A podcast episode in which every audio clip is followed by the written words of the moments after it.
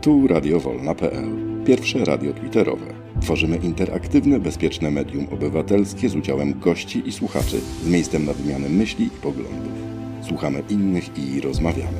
Zapraszamy na żywo do naszych cyklicznych autorskich audycji w pasmach tematycznych i edukacyjnych. Znajdziecie nas w przestrzeni Twittera na profilu radiowolna.pl. Nasze podcasty publikujemy na kanale YouTube, na Facebooku, a także na innych platformach podcastowych. Dołącz do nas, wspieraj i udostępniaj. Zapraszamy do odsłuchania audycji. Witamy w Radio Wolno.pl, pierwszym radiu twitterowym. Mamy czwartek, 13 lipca 2023 roku. Minęła 21. Zaczynamy kolejne spotkanie z cyklu rozmowy Ani i kryzys humanitarny na granicy polsko-białoruskiej. Witam serdecznie wszystkich słuchaczy, a przede wszystkim witam moich gości. Dzisiaj z nami będą Emilia. Dobry wieczór, Emilio, witam Cię. Dobry wieczór. Jest również z nami Marek. Dobry wieczór, Marku. Witam Aniu, dobry wieczór Państwu.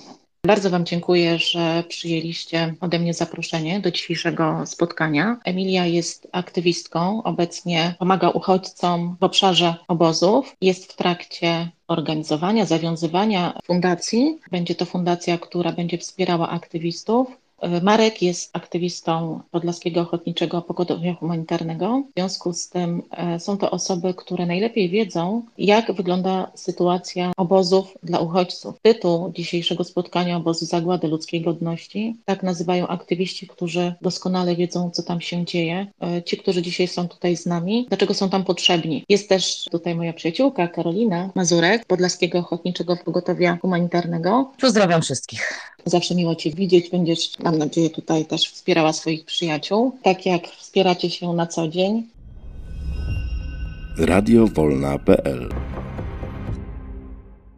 to spotkanie będzie kolejnym spotkaniem mówiącym o tragicznej sytuacji w naszym kraju. Żyjemy w czasach globalizacji, wolnej, postępowej Europy, która jest zjednoczona w różnorodności. To motto Unii Europejskiej, która ma wyrażać europejską otwartość, było ogłoszone w 2002 roku. Karta Praw Podstawowych Unii Europejskiej gwarantuje poszanowanie godności, wolności, praw obywatelskich, a także promuje społeczną solidarność i równość. Na gruncie takich haseł mamy do czynienia z kryzysem humanitarnym. Możemy też tutaj porozmawiać, czy, czy bardziej jest to kryzys humanitarny, czy to jest kryzys człowieczeństwa. I właśnie sytuacja jest takim dowodem na to, że te obozy dla uchodźców, gdzie ludzie przebywają w uwłaczających ludzkiej godności warunkach, bez perspektywy na zmianę w swojej sytuacji, tam idą aktywiści. Chciałabym na początek, żeby nasi goście przedstawili przedstawili siebie, a później przejdziemy do szczegółów, z czym się mierzą i do czego możemy się odnieść i jakiego też wsparcia potrzebują. Emilia, powiedz o sobie dwa słowa. Witam jeszcze raz, ja troszeczkę mam stres, jestem tu pierwszy raz. Chciałabym przede wszystkim e, naprostować troszeczkę to, co ty mówisz, bo absolutnie nie mogę powiedzieć, że ja to robię, tak? Ja robię fundację, ja pomagam, ja e, tylko ja działam, bo tego się nie da robić e, w pojedynkę. Jesteśmy grupą, zakładamy w tej chwili fundację. Fundacja będzie się nazywała Miejsce na Ziemi. Działamy w tym obszarze pomocy osobom uchodźczym praktycznie no, od początku praktycznie od początku, od usnarza. Pierwsze nasze akcje to były wysyłki ciuchów na granicę, Pamiętam chyba jedzenia też, już nie pamiętam, tyle rzeczy się zdarzyło od tamtego czasu. W tej chwili głównie pomagamy osobom osadzonym w Krośnie, ale nie w Krośnie Odrzańskim. Oczywiście w swoim czasie y, pomagaliśmy Wędrzynowi, tu Karolina, pozdrawiam. Karolina była bardzo w to zaangażowana i w tej chwili nasza pomoc nie ogranicza się tylko do takich rzeczy jak wysyłanie paczek z ubraniami, z jedzeniem. O jedzeniu to jest w ogóle osobny temat, o ubraniach zresztą też. Wysyłamy SIM karty, wysyłamy telefony, cały czas y, robimy paczki, ale to jest jakby część naszej działalności, ponieważ wysyłamy też paczki i pomagamy osobom w innych obozach sporadycznie, ale to się ciągle zdarza, tym bardziej teraz, kiedy w ramach Dublina wszyscy zainteresowani wiedzą o co chodzi. Ludzie wracają deportowani zgodnie z Dublinem, więc pomagamy też tym osobom, bo to są nasi starzy znajomi z Wędrzyna. Pomagamy w dostępie do pomocy prawnej, pomagamy osobom, które tu w Polsce usiłują się odnaleźć, y, trafiają do obozu otwartego, są w procedurze azylowej czy ochrony międzynarodowej, nawet tym, co potem bardzo liczni z nich dostają tą ochronę międzynarodową, Każde zdanie, które tutaj mówię, to po prostu mam ochotę od razu robić dygresję, ale może jeszcze e, nie w tej chwili. Czekam na pytania. Jest mnóstwo, mnóstwo tych zadań i absolutnie nie da się tego, podkreślam, robić w pojedynkę. Mamy świetną grupę. Tu się mogę pochwalić, że prowadzimy też safe house'y u nas tu w Zielonej Górze i jesteśmy taką grupą, która udziela pomocy osobom po wyjściu. To jest bardzo duża część naszej działalności. I wiecie co? Chyba mogę powiedzieć, że nigdy, ale to nigdy nie zostawiliśmy osoby po wyjściu z obozu na pastwę losu, na ulicy bez opieki. Prawda? Tacy jesteśmy. No mogę z dumą to powiedzieć. No to ja tyle na razie. Radiowolna.pl To ja teraz wejdę w słowo i teraz wam dopowiem to, co Emilia nie dopowiedziała, bo może naturalna skromność jej na to nie pozwala. Ja co już może więcej e, pracuję głównie na całej Polsce, tak? E, natomiast bardzo dużo byłam właśnie za czasów Wędrzyna, bardzo, bardzo mocno w tamtym kierunku pomagałam, ponieważ tam było największe stłoczenie uchodźców i tam ta moja pomoc była e, najbardziej potrzebna w tym momencie, no z racji, że jestem z Polski Centralnej, no to ja mogę sobie dojechać wszędzie, no nie? Sytuacja wyglądała w ten sposób, że tam naprawdę można można było zwariować. Przy odbiorach ludzi z mm, obozów, którzy na przykład opuszczali, tak, już zostali zwalniani, myśmy miały informację, że wychodzi e, załóżmy dwójka, nagle okazywało się, że nastąpiło cudowne rozmnożenie, o czym nikt nie wiedział, jest ich sześcioro albo jeszcze więcej na tym dworcu i, i każdy czeka na pomoc. Ja wtedy przemierzałam setki kilometrów jechałam, pomagałam zbierać, zgarnąć, zgarnąć do safe house'ów. Tak właśnie poznałam Emilię przy naszym wspólnym dziecku, jak to mówimy, czyli takim e, moim braciszku, a jej dziecku, który strasznie przecierpiał, strasznie, strasznie przeżył e, pobyt w obozie. No to tak właśnie wtedy, wtedy z Emilią żeśmy się poznały i krok po kroku w Zielonej Górze grupa, której członkiem jest Emilia, stała się najlepszą, najlepiej zorganizowaną grupą pomocową w całej Polsce. Teraz Marka poproszę, żeby coś powiedział też o sobie Dziękuję bardzo. Ja wiem, że Karolina uzupełni to świetnie. W porównaniu z Karoliną i z Emilią to ja jestem na początku nowicjatu, jeśli chodzi o działalność aktywistyczną, więc podejrzewam, że będzie tych uzupełnień bardzo dużo. W przeciwieństwie do Emilii ja jestem skupiony na ośrodku w Przemyślu. Głównie tam kieruję swoją pomoc. Nie mam doświadczenia jeszcze z tą pomocą prawną, że tak powiem. Dopiero jak gdyby zacząłem tam z dwiema osobami jeśli taką działalność prowadzić, polegającą na, na korespondencji z urzędem natomiast no, mam kontakt z ludźmi głównie właśnie z ośrodka przemyskiego. Dużo by opowiadać, co tam się dzieje, zresztą pewnie będziemy mieli na to czas w trakcie audycji, kilka historii będziemy mogli przedstawić. Myślę, że to na razie tyle. No, o sobie to niewiele mogę powiedzieć, po prostu staram się robić to, co uważam za słuszne. Karolina, na pewno coś uzupełnisz o Marku, bo Marek jest niezwykle skromną osobą. Oczywiście, że uzupełnię. No oczywiście, że Marek jest nie tylko w przemyślu, bo Marek jest i na granicy, i na telefonie alarmowym, także y, tutaj no, ta skromność znowu przemawia przez niego. No, Marek nam wskoczył faktycznie tak e, od pokazywania solidarności z tymi ludźmi na granicy i z aktywistami, gdzie oglądało się cotygodniowe akcje w Toruniu, grup, która z Markiem robi te akcje i za co bardzo dziękujemy. Marek przejął nam naszego travelera, który nam zabłądził w Polsce. W momencie, gdy poznał naszego, naszego podróżnika, z którym nigdy nie wiadomo, gdzie zakończy swoją podróż, bo zawsze pomyli stację, no to y, Marek, Marek po prostu ruszył wzmożoną, potrojoną albo i nie wiem jeszcze przez ile pomnożoną energią właśnie do pomocy, do pomocy i na granicy i jeszcze bardziej skupił się na, na pomocy paczkowej w obozach, no i właśnie ta pomoc prawna, prawno-medyczna, bo to jest też ważne. Ważne jest zaznaczenie tego, że pomoc medyczna niestety jest też potrzebna i my musimy alarmować, my musimy alarmować Rzecznika Praw Pacjenta, my musimy alarmować różne instytucje, żeby osiągnąć cel i tutaj Marek też to robi. Rozmowy Ani w radiowolna.pl No ale to nie, nie o mnie, a o, o przemyślu i o ośrodkach ma być program. Ale wy ludzie tutaj jesteście bardzo istotni, bo jak wiemy, tysiące osób przybywających z krajów ogarniętych wojną tu w Europie pozbawia się podstawowych praw zawarte w Powszechnej Deklaracji Praw Człowieka. Prawo do ochrony przed dyskryminacją, prawo do swobodnego poruszania się oraz ubiegania o azyl. Nie wspominając już o prawach zapewniających wyżywienie, odzież, mieszkanie, opiekę lekarską, konieczne świadczenia socjalne, czy już nie mówiąc o prawie do ubezpieczenia. I przed programem, przed spotkaniem rozmawialiśmy rozmawialiśmy o tym, żeby odnieść się właśnie do, do tych waszych działań, które musicie w zasadzie wykonywać wobec obojętności rządów, organizacji międzynarodowych, ale również i społeczeństwa. Tutaj na tą tragedię wy reagujecie, aktywiści, pracujecie w obozach. W związku z takim właśnie brakiem rozwiązań instytucjonalnych zostaje, jak słyszymy, wasza samoorganizacja i oddolna inicjatywa. Dlatego w obozie też macie wiele obowiązków, które spadają na was, ale nie tylko, ponieważ zajmujecie się również osobami, które wychodzą z obozów i pozostają pod bramą na ulicy. Chciałabym, żebyśmy tutaj rozmawiali o tym,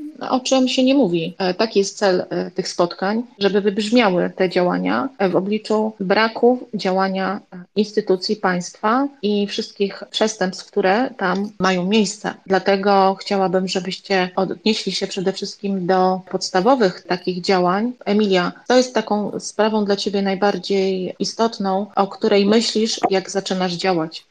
Wiecie co, tych, spraw, takich tych ognisk zapalnych jest mnóstwo, ale zacznijmy chociażby od takiej rzeczy, że od początku procedury, y, kiedy człowieka łapią i zakładane są tam jakieś dokumenty, potem jest sprawa, jest jakaś decyzja, nie jest to tłumaczone. Nie wszystko jest tłumaczone ten brak właśnie dostępu do, do wiadomości o tym, co się z tą osobą, co się y, jakby patrząc z perspektywy uchodźcy, co się ze mną dzieje, w jakiej jestem procedurze, jakie będą następne kroki, co mi grozi. Naprawdę ci ludzie po prostu nie mają o tym pojęcia. Cały czas spotykamy się z prośbami, ludzie wysyłają nam dokumenty zeskanowane, jeżeli w Krośnie działa skaner, bo nie zawsze działa, albo komputer nie jest zamknięty, bo też salka komputerowa bywa zamknięta poza tymi godzinami, gdzie powinna być otwarta i dostajemy dokumenty z pytaniem, co tu jest napisane. Ludzie po prostu, no wyobraźcie sobie, postawcie sobie siebie takiej sytuacji, że stoicie na, na dworcu, nie gdziekolwiek w świecie i, i, nie znacie tego języka, nie znacie tych liter. Bywają też analfabeci, że w żadnym języku się nie, nie dogadają. I, i, I ten brak kompletnej, naprawdę bardzo, na bardzo słabym poziomie jest informowanie cudzoziemca, co się z nim właśnie w tej chwili dzieje, jakie są reguły, co, co może być jakby następnym krokiem. To, no, no, to chyba jest pierwsza taka rzecz, która mi w tej chwili przychodzi do głowy.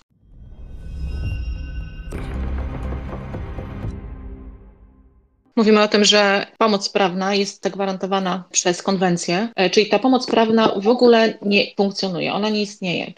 My chcemy w tej chwili, chcemy teraz zmiany i podejmujemy takie różne działania we współpracy z naszą prawniczką, która z nami współpracuje, panią Magdą Pająk i chcielibyśmy bardzo doprowadzić do tego, żeby cudzoziemiec, wobec którego jest wydawane to pierwsze postanowienie sądowe, dostawał też informację, że przysługuje mu bezpłatna pomoc prawna. O tym, się, o tym się w ogóle nie mówi. Cudzoziemcy kompletnie nie mają pojęcia o tym. Takie naciskanie też ma taki skutek, że to będzie po prostu generowało koszty. Może sędziowie się zaczną zastanawiać nad tymi detencjami, bo teraz przetłumaczyć wszystkie dokumenty, wszystko. No my takie podejmujemy działania, może potem jeszcze do tego wrócimy, bo wydaje się nam, że nie tylko jest ważna ta pomoc taka fizyczna, to wysłanie paczki, ale chcielibyśmy, żeby się zmienił system. E, może zacznijmy od tego, że Powszechna Deklaracja Praw Człowieka gwarantuje prawo do ochrony prawnej, czyli ta ochrona prawna to jest między innymi to, że uchodźca, migrant, w zależności od tego, w jakiej jest procedurze, od początku ma prawo otrzymywać dokumenty w języku, którym się porozumiewa, tak, żeby on mógł zrozumieć, co podpisuje. Możesz powiedzieć, jak to w tej chwili wygląda? W jaki sposób to prawo jest łamane? To prawo jest, to prawo jest ciągle łamane. To prawo jest ciągle łamane, bo praktycznie oni dostają tylko postanowienia sądu, postanowienia komendanta z tłumaczeniem, co jest związane z tym, że od momentu otrzymania tej wersji przetłumaczonej y, mija dopiero, zaczyna się liczyć ten termin, który oni mają na odwołanie ale to też dochodzi do nieprawidłowości, że ktoś mówi po arabsku, dostaje tłumaczenie na kurdyjski, ale to nie tylko dotyczy tych dokumentów, y, postanowień sądownych, czy postanowień, czy decyzji komendanta, to dotyczy bardzo wielu rzeczy, że wymuszane są na nich popisywanie dokumentów różnych. Krzykiem po polsku, tak, dokument jest po polsku, osoba, która kompletnie nie czyta po polsku, która nawet nie rozumie tych liter, bo przecież jest ogromna różnica pomiędzy alfabetem arabskim i naszym, jest zmuszona do podpisania i ona nie wie, co podpisała. I ma szczęście, jeżeli dostanie kopię, tak, i może ją wrzucić do skanera, przysłać nam i my mówimy, co zostało podpisane. Czasem to jest nic ważnego, ale nie ma tutaj właśnie szacunku do tych osób. No to też zmaga stres, prawda? To jest jakaś też forma przemocy. Może jeszcze ja tylko wejdę w słowo. W całej Polsce e, nie ma tłumacza przysięgłego języka kurdyjskiego odmiany Sorani. Jest jeden tłumacz, z którego korzysta również Straż Graniczna, ale e, to nie jest nawet tłumacz przysięgły. To jest jedna rzecz. Aczkolwiek są osoby uchodźcze, które mogłyby zostać tymi tłumaczami, no ale się dyskryminuje. Często, często są sytuacje, tutaj nawiązuję do tego, co Emilia mówi, przesłuchania do procedury o nadanie statusu uchodźcy są przy tłumaczu nie tego dialektu. I Straży Granicznej to nie interesuje, że to nie jest ten dialekt, że cudzoziemiec nie rozumie, co mówi e, tłumacz, tłumacz nie rozumie, co mówi cudzoziemiec. Mm, dodatkowo Straż Graniczna na przykład, jeżeli to przesłuchanie jest w formie online, no to po upływie załóżmy półtorej godziny wyłącza mikrofon, wyłącza wizję, e, czas minął, nawet nie ma możliwości odczytania protokołu tego przesłuchania i naniesienia poprawek. Także tak to wygląda. To jest to prawo, które powinno być respektowane, ale, ale nie jest. Dlatego teraz była sytuacja, jaka była z chłopakiem w Warszawie, który nie rozumiał absolutnie nic z papierów, które mu dali, nie stawiał się tam, gdzie miał stawiać, bo to jest już po opuszczeniu y, obozu. No i poszedł się stawić tam, gdzie mu się wydawało, że ma się stawić, trzeba było interweniować, żeby go wypuszczono. No i to jest właśnie dziura w systemie. Nie ma osób, które by zajmowały się taką koordynacją działań. Nie ma kompletnie, nie ma takiego chyba nawet pomysłu na to, żeby była e, praca socjalna po prostu z takimi osobami po wyjściu, nie? My też to robimy, robi to Karolina, robi to Joanna od nas tutaj z grupy i druga Joanna i kto tam jeszcze. No parę osób to robi takie rzeczy, nie? Ja mówię tutaj o moim terenie, bo, bo to słuchajcie, odnaleźć się w tych naszych realiach, powtarzam, strasznie to jest skomplikowana rzecz. Załatwić załatwić cokolwiek. Y, mieliśmy teraz Irańczyka, który dostał w końcu, nie wiadomo jakim cudem, dostał ochronę międzynarodową, ale w tych dokumentach nikt mu nie dał kartki, na której byłoby napisane, że on ma prawo 90 dni od otrzymania ochrony międzynarodowej, może się zgłosić do PCPR-u, czyli Powiatowego Centrum Pomocy Rodziny, nie? I otrzymać jakiś tam zasiłek i chyba pomoc w nauce języka. Nie wiem dokładnie, bo akurat ja tego nie załatwiałam, ale tylko 90 dni po otrzymaniu ochrony międzynarodowej międzynarodowej. Mijało mu 24 czerwca, a myśmy do tego doszli, bo zanim to rozwikłaliśmy, bo to są w ogóle godzinne rozmowy z różnymi urzędami i na to też trzeba mieć czas, to oczywiście robimy kosztem naszej pracy, tak? No bo to trzeba w godzinach pracy dzwoniać do tych urzędów i się dowiadywać. I okazało się, że trzy dni po terminie termin minął i człowiek nie dostał tego zasiłku, nie dostał tej pomocy w języku, nauce języka. Tak to wygląda w praktyce.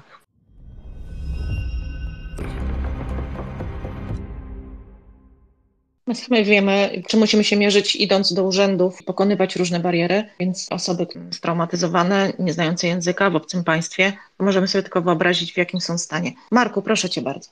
No ja chciałem tutaj zwrócić uwagę na to, że problem zaczyna się w ogóle od samej granicy, czyli od samego momentu zatrzymania cudzoziemców. Jeżeli w ogóle trafią w te procedury y, uchodźcze i nie zostaną od razu wypchnięci y, za, za druty, za wyletki, jak to się mówi, to już tam nie ma komunikacji w języku dla nich zrozumiałym. Nikt nie sprowadza tłumacza, nawet nie próbuje używać najprostszych translatorów. Natomiast jeśli chodzi już o same obozy, Funkcjonują one na podstawie ustawy z dnia 12 y, grudnia 2013 roku, ustawa o cudzoziemcach. Artykuł 411 tej ustawy mówi, że cudzoziemca y, przyjmowanego do stworzonego ośrodka lub aresztu dla cudzoziemców poucza się w zrozumiałym dla niego języku o przysługujących mu prawach i obowiązkach oraz zapoznaje się z przepisami regulującymi pobyt y, w strzeżonym ośrodku lub areszcie dla cudzoziemców i fakt pouczenia cudzoziemiec potwierdza własnoręcznym podpisem. Rzadko się zdarza, żeby ta informacja była chociażby w języku angielskim, którego też część cudzoziemców nie zna. Natomiast, y, tak jak wspomniała Karolina, w Sorani nie ma, w ogóle nie ma tłumacza. Podejrzewam, że w języku, o którego istnieniu ja się dopiero niedawno dowiedziałem, czyli w języku amharskim, to jest dialekt, y, którym posługują się mieszkańcy Erytrei i Etiopii. W ogóle nie zna, nie, nie, niektórzy nie będą wiedzieli y, ze strażników, że taki język w ogóle istnieje. Wszelkiego rodzaju dokumenty, postanowienia sądowe, decyzje komendanta powinny być również w językach narodowych i dialektach odpowiednich dla cudzoziemców przetłumaczone i im doręczone, co jest nagminnie łamane, więc mamy tutaj już na, na samym starcie jak gdyby y, łamanie przepisów polskiego prawa dotyczącego pobytu cudzoziemców w ośrodkach strzeżonych. Na dokładkę psycholog Przemyślu posługuje się językiem rosyjskim z języków obcych, co dostałam na piśmie odpowiedź od pana komendanta z Przemyśla na pytanie, które zadawałam do Rzecznika Praw Pacjenta i ogólnie to tak i Rzecznik Praw Pacjenta i ja też tą odpowiedź musiałam dostać. Jest e, psycholog na pół etatu, posługuje się językiem rosyjskim i jeżeli idzie do niego cudzoziemiec, to jest brany drugi cudzoziemiec do tłumaczenia. Także no, Czyli mamy złamanie tajemnicy tajemnicy lekarskiej. Rozmowy Ani w radiowolna.pl Chciałabym przejść do następnego tematu, to jest kwestia opieki medycznej. Mówiliście o tym, że tam tak naprawdę, czy można w ogóle mówić o opiece medycznej? Och, Boże, no temat rzeka. Nie wiem od czego zacząć. Czy w ogóle opieka medyczna też odbywa się tylko w języku polskim? To znaczy, chyba lekarz trochę coś mówi po angielsku, ale pielęgniarki domagają się podań, no bo oczywiście, że jak na przykład boli ząb, to trzeba napisać podanie i wrzucić do skrzynki, która jest na korytarzu. I pielęgniarki domagają się tych podań w języku polskim. Bo takiego cudu nie ma, że ktoś na, nagle zacznie czytać po polsku. Z opieką krośnie to jest teraz tak, że jest tam tak zwany doktor Camp, który przepisuje środki przeciwbólowe na, na bardzo różne dolegliwości. Tylko, że myśmy się zrobiły wredne. I nasza koleżanka Romana, mam nadzieję, że koleżanka Romana tu jest i słucha, słucha pod jakimś nikiem, którego ja nie rozpoznaję, y, tak, jest naszą tajną bronią, słuchajcie, bo jest to osoba niesamowitej cierpliwości i która po prostu potrafi drążyć, Karolina się śmieje, ale Romana jest cudowną osobą. I po prostu Romana się wyspecjalizowała, znaczy ona robi mnóstwo rzeczy, bo to jest po prostu aktywistka y, i Romana dzwoni i pyta, bo na przykład, kto, no tam rzeczony cudzoziemiec nas tu informuje, że go boli ząb. I kiedyś koleżanki nasze, właśnie innymi Karolina i Joanna przyjmowały taką politykę, żeby nie drażnić komendanta Py. Nikt tam nie wydzwaniał. Był taki moment, Karolina. I teraz my mamy Romanę, która jak kogoś boli ząb, to nie ma, że będziemy czekać, aż ten cudzoziemiec będzie składał te podania tydzień w tydzień. Oni będą odsyłać, bo tak to wyglądało. I po dwóch miesiącach jakiś tam dentysta. Ostatnio mieliśmy taką sytuację w przypadku tych dwóch Irańczyków. Tak strasznie bolał ząb i piątek Romana zrobiła po prostu taki siwy dym, że jak to, że nie może pielęgniarka podać leku, że przecież gdyby to był na przykład wyrostek, to co byście Państwo czekali? I w każdym razie doszło do tego, że w poniedziałek ci ludzie, bo to dwaj mieli problem z zębem, ale jeden poważny, znaleźli się w poniedziałek u dentysty i jeszcze w poniedziałek u chirurga e, dentysty, nie? Więc dało się to zrobić, ale to, to się po prostu daje tylko robić przez to, że ktoś po prostu nie ustępuje, dzwoni po raz kolejny, po raz kolejny mówi, że my mamy taką wiadomość, że człowiek cierpi, dlaczego państwo nic z tym nie robicie? No ale słuchajcie, czy to tak ma wyglądać? To jest na głowie postawione. No a doktor Camp to po prostu, no, prawda taka, że na wszystko przepisuje ten imbuprom czy, para, czy inny paracetamol i, i naprawdę w sytuacjach poważnych nic się tam nie dzieje, bardzo to jest ciężko przeforsować, żeby coś się zdarzyło, jakieś umieszczenie w szpitalu. Mamy tam w tej chwili człowieka, który ma straszną alergię, na alergię dostaje jakąś tam jedną tabletkę i też mu to nic nie pomaga. No są różne sytuacje i no, beznadziejna sytuacja, jeśli chodzi o tą służbę zdrowia, no po prostu. Przemyślu, z tego co ja wiem, jest podobnie, jeśli chodzi o metody leczenia, czyli środki przeciwbólowe. Ja sobie żartuję, że trochę to wygląda tak jak, nie pamiętam teraz kto z CK dezerterów, czy z y, dobrego wojaka Szwejka był doktor, który wszystko stosował leczenie aspiryna i podwójna lewatywa, a jak nie działa to odwrotnie. Ja miałem ostatnio zgłoszenia od dwóch chłopaków. Jeden zgłaszał bardzo silne bóle nerek, jakieś kłopoty z niewydolnością, e, plus zmiany zwyrodnieniowe tkanki chwęstnej. E, drugi miał potwierdzone już przez polskie laboratorium, bo przesłał mi na maila skany wyników WZW, zapalenie wątroby typu C. Żaden z nich nie otrzymał opieki specjalistycznej. Ja pisałem w sprawie jednego, niestety ja nie posiadam od nich pełnomocnictw. Nie mam możliwości jak gdyby reprezentowania ich bezpośrednio, nie, nie, nie mam możliwości pojechania tam do ośrodków, przejęcia jak gdyby na siebie całej odpowiedzialności, więc tylko jako osoba słysząca, że tak powiem, kontaktowałem się z urzędami, z Rzecznikiem Praw Pacjenta i z Rzecznikiem Praw Obywatelskich. Od Rzecznika Praw Pacjenta dostałem odpowiedź, że wysłali pismo do Komendy Głównej Straży Granicznej z prośbą o zweryfikowanie sprawy. Wiarygodność Straży Granicznej to znamy z wypowiedzi niedorzeczniczek tej, tej formacji pani Zdanowicz, pani Michalskiej. Dostali odpowiedź, że absolutnie, całkowicie jest zapewniona pomoc medyczna, nic złego się nie dzieje, są zaopatrzeni, mają zapewnioną dobrą opiekę. No ja wiem, że tak nie jest, więc no, starałem się przekazać sprawę osobom, które mogą interweniować na miejscu i zdaje się taka interwencja została podjęta. Tutaj y, Maria Książak przejęła sprawę i, i z tego co wiem to załatwiała tam wizytę lekarską. O, chłopak ten z wirusowym zapaleniem wątroby miał dostać, występował do komendanta, przynajmniej on tak twierdzi, że występował do komendanta ośrodka o zmianę diety na jakąś lekkostrawną, bo jest to jedno z zaleceń przy tej chorobie. Oczywiście takiej diety nie dostał i odpowiedź była, że nie występował w ogóle o, o zmianę diety. Więc pomoc medyczna na dobrą sprawę w tych ośrodkach nie istnieje, chyba że nagłaśniając sprawę uda się taką pomoc wywalczyć poprzez interwencje poselskie, poprzez interwencje pełnomocników, czy, czy, czy nagłaśniając sprawy medialnie. Co więcej, z informacji, które do mnie docierają od osadzonych, każda próba zgłoszenia jakichś dolegliwości jest traktowana w pierwszej kolejności jako symulanstwo, jako próba wymuszenia czegokolwiek i jest traktowana jako wykroczenie przeciwko regulaminowi ośrodka, karana na przykład umieszczeniem w izolatce na, na dwa czy trzy dni, pozbawieniem dostępu do y, telefonu, do internetu, różnymi tego rodzaju karami administracyjnymi. Więc y, bardzo często osoby osadzone w ogóle nie chcą zgłaszać dolegliwości, bojąc się tego typu konsekwencji.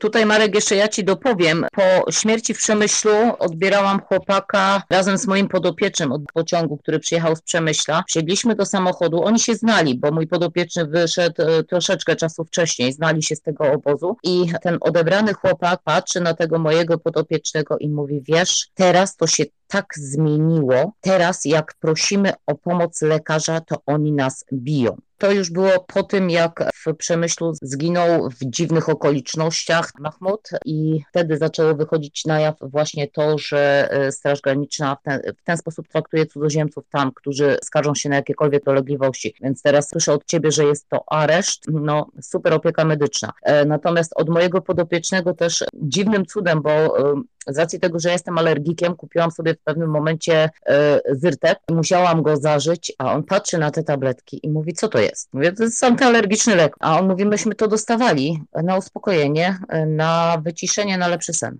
On miał zapisane leki od psychiatry, których nigdy nie dostał w obozie. I to mamy też udokumentowane, także dawać zyrtek na wszystko. Jeżeli ktoś nie ma alergii, no to nie jest lek na to, na co dana osoba się skarży. No. Ale wiecie co, w ogóle w Krośnie jest taki regulamin, który mówi o tym, regulamin wewnętrzny obozu, który mówi o tym, że zabronione są mu samouszkodzenia. Czytałam ten dokument, ale dokładnie nie pamiętam, ale y, zabronione są samouszkodzenia i wszelkie działania, które tam mm, przyczyniają się do wyrządzenia sobie krzywdy, nie? I była taka dość niejasna sytuacja właśnie w Krośnie bardzo niedawno. Osadzony z Egiptu połknął taki prawdopodobnie, wszystko to jest prawdopodobnie, nie mówię tu na 100%, rozumiecie chyba, suwak od, od kurtki, od bluzy, nie, metalowy. Zostało to uznane za Próbę samobójczą. Takie, wiesz co, no to właśnie to jest takie niejasne. W każdym razie pan najpierw był w Przemyślu w tym areszcie i teraz jest w obozie w Przemyślu. A z, z rozmów, bo to yy, u nas szczególnie w tej chwili jedna osoba rozmawia z osadzonym i ja na przykład mam takie, jakiś taki okres chyba wypalenia trochę, nie jestem w stanie pisać z tymi chłopakami i, i nie robię tego w tej chwili, ale jedna z nas, taka Asia, pisze z całym krosem, to było ewidentnie, że ten człowiek był tak sfrustrowany, że już po prostu nie wiedział co, bo to było kolejne przedłużenie i to no, w geście takiej frustracji, rozpaczy zrobił coś takiego. I szczerze mówiąc, ja, ja naprawdę myślałam, że, że komendant się y, nie posunie do tego aresztu. Myślałam, że, że on jednak coś sobie polepszy sytuację, a znacząco pogorszy.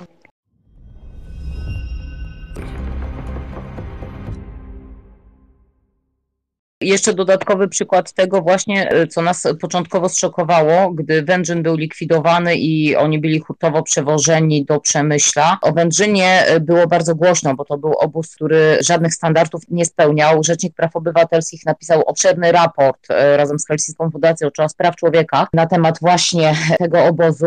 Myśmy mieli stamtąd mnóstwo doniesień o łamaniu praw człowieka, o warunkach, o wszystkim, co jest możliwe i niemożliwe. Tutaj dam wam posłuchać, jak strażnicy traktowali osadzonych tam cudzoziemców, ale jak przewieziono, zaczęto przewozić do Przemyśla i pierwsze wiadomości, które tam jak odzyskali kontakt ze światem i pierwsze do wiadomości, które do nas zaczęły przychodzić, że Wędrzyn w porównaniu z Przemyślem to jest niebo do ziemi, no to myśmy byli w szoku. Co do Wędrzyna, to jeszcze wam chciałam dać posłuchać, to może od razu włączę, żeby mi nie uciekło. Tak traktowali strażnicy graniczni e, cudzoziemców. Myśmy z tego robili głośną sprawę. Posłuchajcie sobie.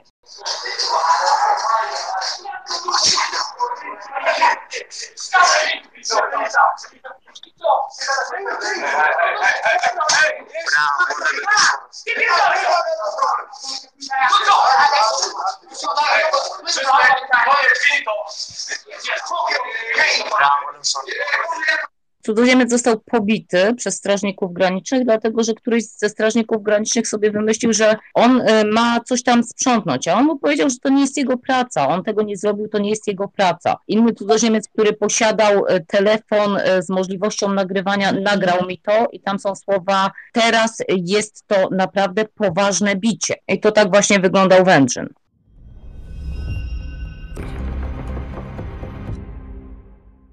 Przypomnijmy jeszcze, że opinię na temat Węgrzy napisał Rzecznik Praw Obywatelskich pan Adam Bodnar i zastępczyni pani e, dr Hanna Machińska, prawda? Bo to była praca jeszcze poprzedniego rzecznika. Emilia, proszę bardzo.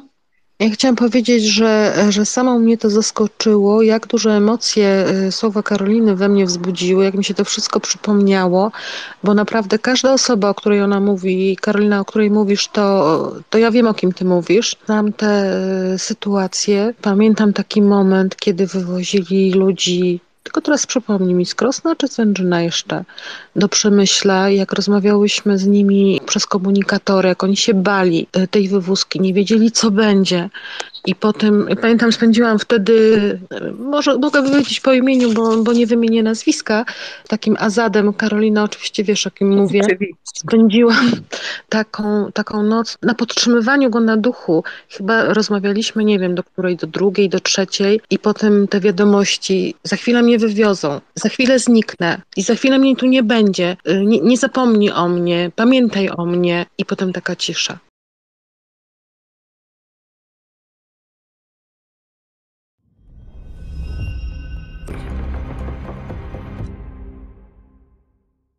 Jesteś, dzwonisz, rozmawiasz z tymi ludźmi codziennie i słyszysz ten gwar codziennie, bo jest przeludnienie i jak ich wywożą, nagle jest cisza, zostaje tylko te parę osób, które zostaje, bo ma niedługo do wyjścia. Słyszysz głuchą ciszę na korytarzu, pogłos i płacz tych osób, które zostały.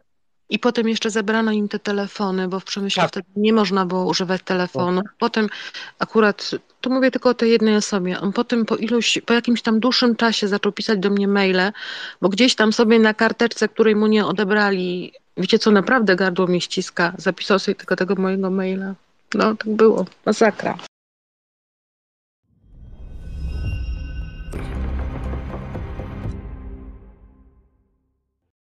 Teraz proszę sobie wyobrazić po tych wszystkich informacjach na temat Wędrzyna, e, że ja dzisiaj się od Karoliny właśnie dowiedziałem. Już niektórzy osadzeni w Przemyślu w tej chwili Wędrzyn wspominają z rozrzewnieniem jako całkiem przyjemne miejsce. Tak są w tym momencie traktowani w obozie Przemyślu.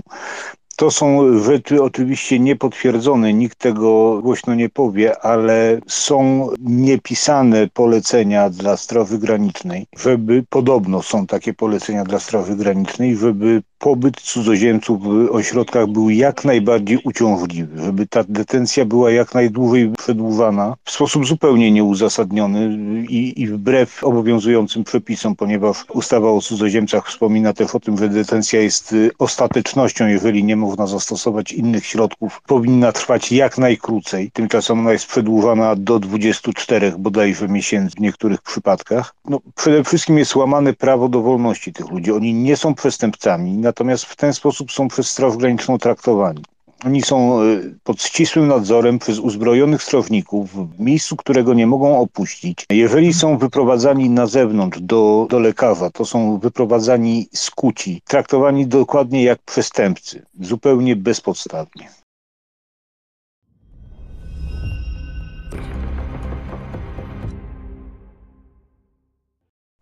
Ten sam Azat, z którym Emilia przed wyjazdem była na łączach, on strasznie płakał, jak e, był zabrany w Przemyślu do szpitala i skuty e, jak najgorszy przestępca e, w drzwiach szpitala mijał kobietę z dzieckiem. Ta kobieta z obrzydzeniem, z przerażeniem zakrywała temu dziecku oczy, jakby to był jakiś rzeczywiście najgorszy kryminalista, nie wiadomo kto ja pamiętam, jak on to strasznie przeżywał, później ja byłam z nim cały czas w kontakcie. Człowiek płakał, mężczyzna, dorosły mężczyzna, młody, dorosły mężczyzna, płakał. Mówi, jak ja mogłem zostać tak potraktowany? Ja uciekłem przed takim a takim zagrożeniem, a tutaj traktuje się mnie w taki sposób. Wiecie, wierzcie mi, to jest, to jest ból niesamowity. Tego się nie da, nie da się w żaden sposób opisać, jak ci ludzie to przeżywają. Jeszcze tylko przypomnę, że ten ośrodek w Węgrzynie był zorganizowany na terenie koszar dla wojska. W zasadzie w takim ośrodku odosobnionym codziennie słyszały strzały, które musiały ich dodatkowo y, traumatyzować, więc te warunki były tam absolutnie tragiczne.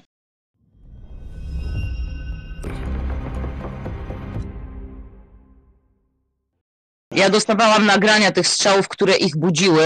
Ich budzą te wystrzały, oni nie wiedzą, gdzie oni są, czy oni są u siebie w kraju, latają nad nimi bomby, czy ISIS sparowało do wioski. Naprawdę y, no, budzić się w czymś takim po traumach, które się przeżyło we własnym kraju, to jest nie do opisania, a oni tutaj musieli spędzać minimum 6 miesięcy, no a spędzali, jak wiemy, dużo więcej, wielokrotnie.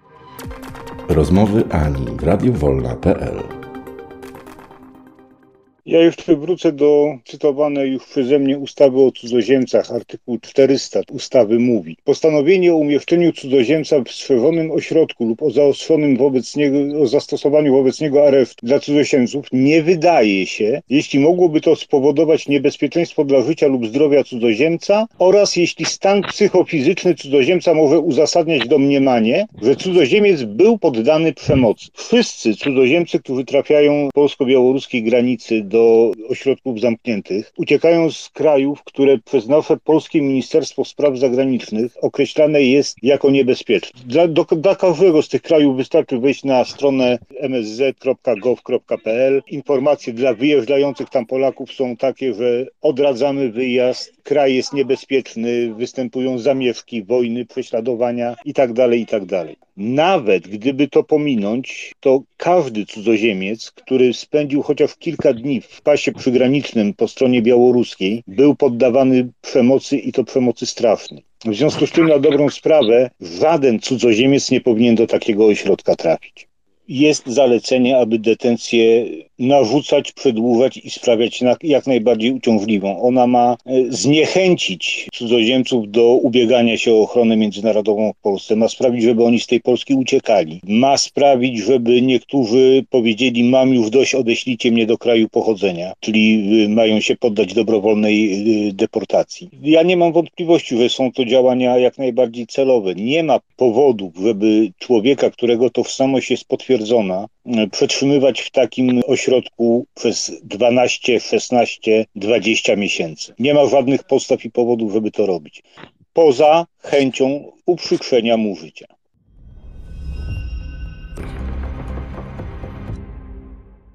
Osoby, które są po takich e, przeżyciach po traumie, a zazwyczaj mają PTSD, to są też procedury, które mówią, że też powinny być w ośrodku otwartym albo przebywać w jakichś innych warunkach, na pewno nie w ośrodku zamkniętym. Chciałabym, żebyście powiedzieli, czy coś wiecie, jak wygląda w ogóle taka opieka psychologiczna w takim ośrodku. Wiem, że ta pomoc psychologiczna w Krośnie wzbudza bardzo dużo właśnie wątpliwości. Napomknęliście tylko o tym, ale chciałabym, żebyście jeszcze o tym opowiedzieli. W tej chwili jest nowa pani psycholog, bo już nie ma tej, która była tam za czasów Wędrzyna i Krosna, na którą została złożona przez biuro posła Aniśko, jako zresztą jedynego posła, powiedzmy sobie szczerze, który zajmuje się, pomaga uchodźcom i zajmuje się tą tematyką, który jedno, niejednokrotnie nam pomagał, nam aktywistom, tak, pomagał, możemy się zawsze zwrócić do, do posła Tomasza Aniśko z Zielonych, więc została wystosowana skarga, bo była to po prostu jakaś rasistka, która tym osobom, że po co tu przyjechały, że no nie zasługują na nic więcej, że straszne rzeczy tam się odbywały. W tej chwili jest ktoś inny, przede wszystkim osoba, która rozmawia po angielsku, no ale hmm, ostatnio powiedziała w marcu chłopakowi, że dla niej to ta osoba jest wolna i zaproponowała mu jogę. Tak wygląda pomoc psychologiczna. No, naprawdę.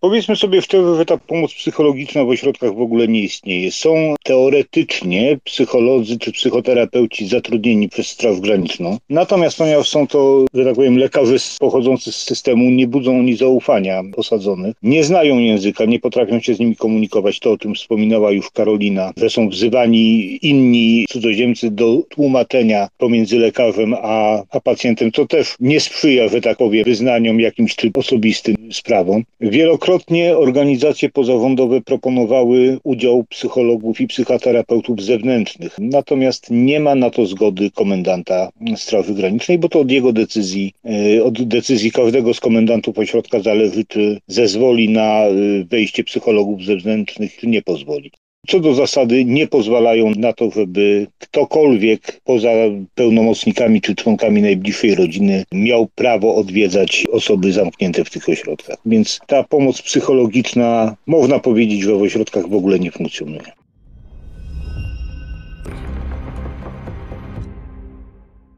A ja byłam w Krośnie, mogę się pochwalić, że w marcu byłam trzy razy w Krośnie z wizytą cudzoziemca, bo tu Marek mówi, że tylko członkowie rodzin, owszem, tylko osoby bliskie i praktycznie no, osoby, które wskażą, że są w jakiejś relacji y, z cudzoziemcem.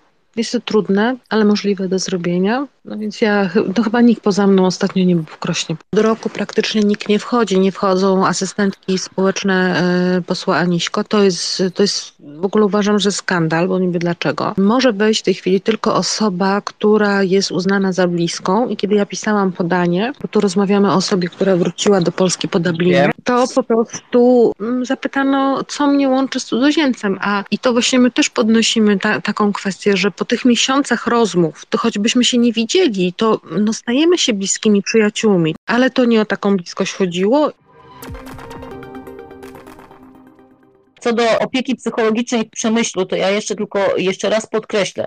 Dostałam tą odpowiedź co do tej opieki psychologicznej, która według pana komendanta jest wystarczająca. I teraz, jeżeli posiadamy, Ania, ty wiesz, ile należy w ogóle e, przeznaczyć czasu na to, żeby z jedną osobą złapać relację, żeby ta osoba się otwarła, bo ty jesteś też psychologiem. To teraz wyobraź sobie, niech jest 120 osób w takim obozie i na miesiąc jest zatrudnione na pół etatu jedna pani psycholog, a druga pani psycholog ma umowę zlecenie i to jest 20 godzin miesięcznie. I teraz przeliczając to w skrócie, jesteś w stanie zaopiekować się wszystkimi tymi cudzoziemcami psychologicznie tak jak należy?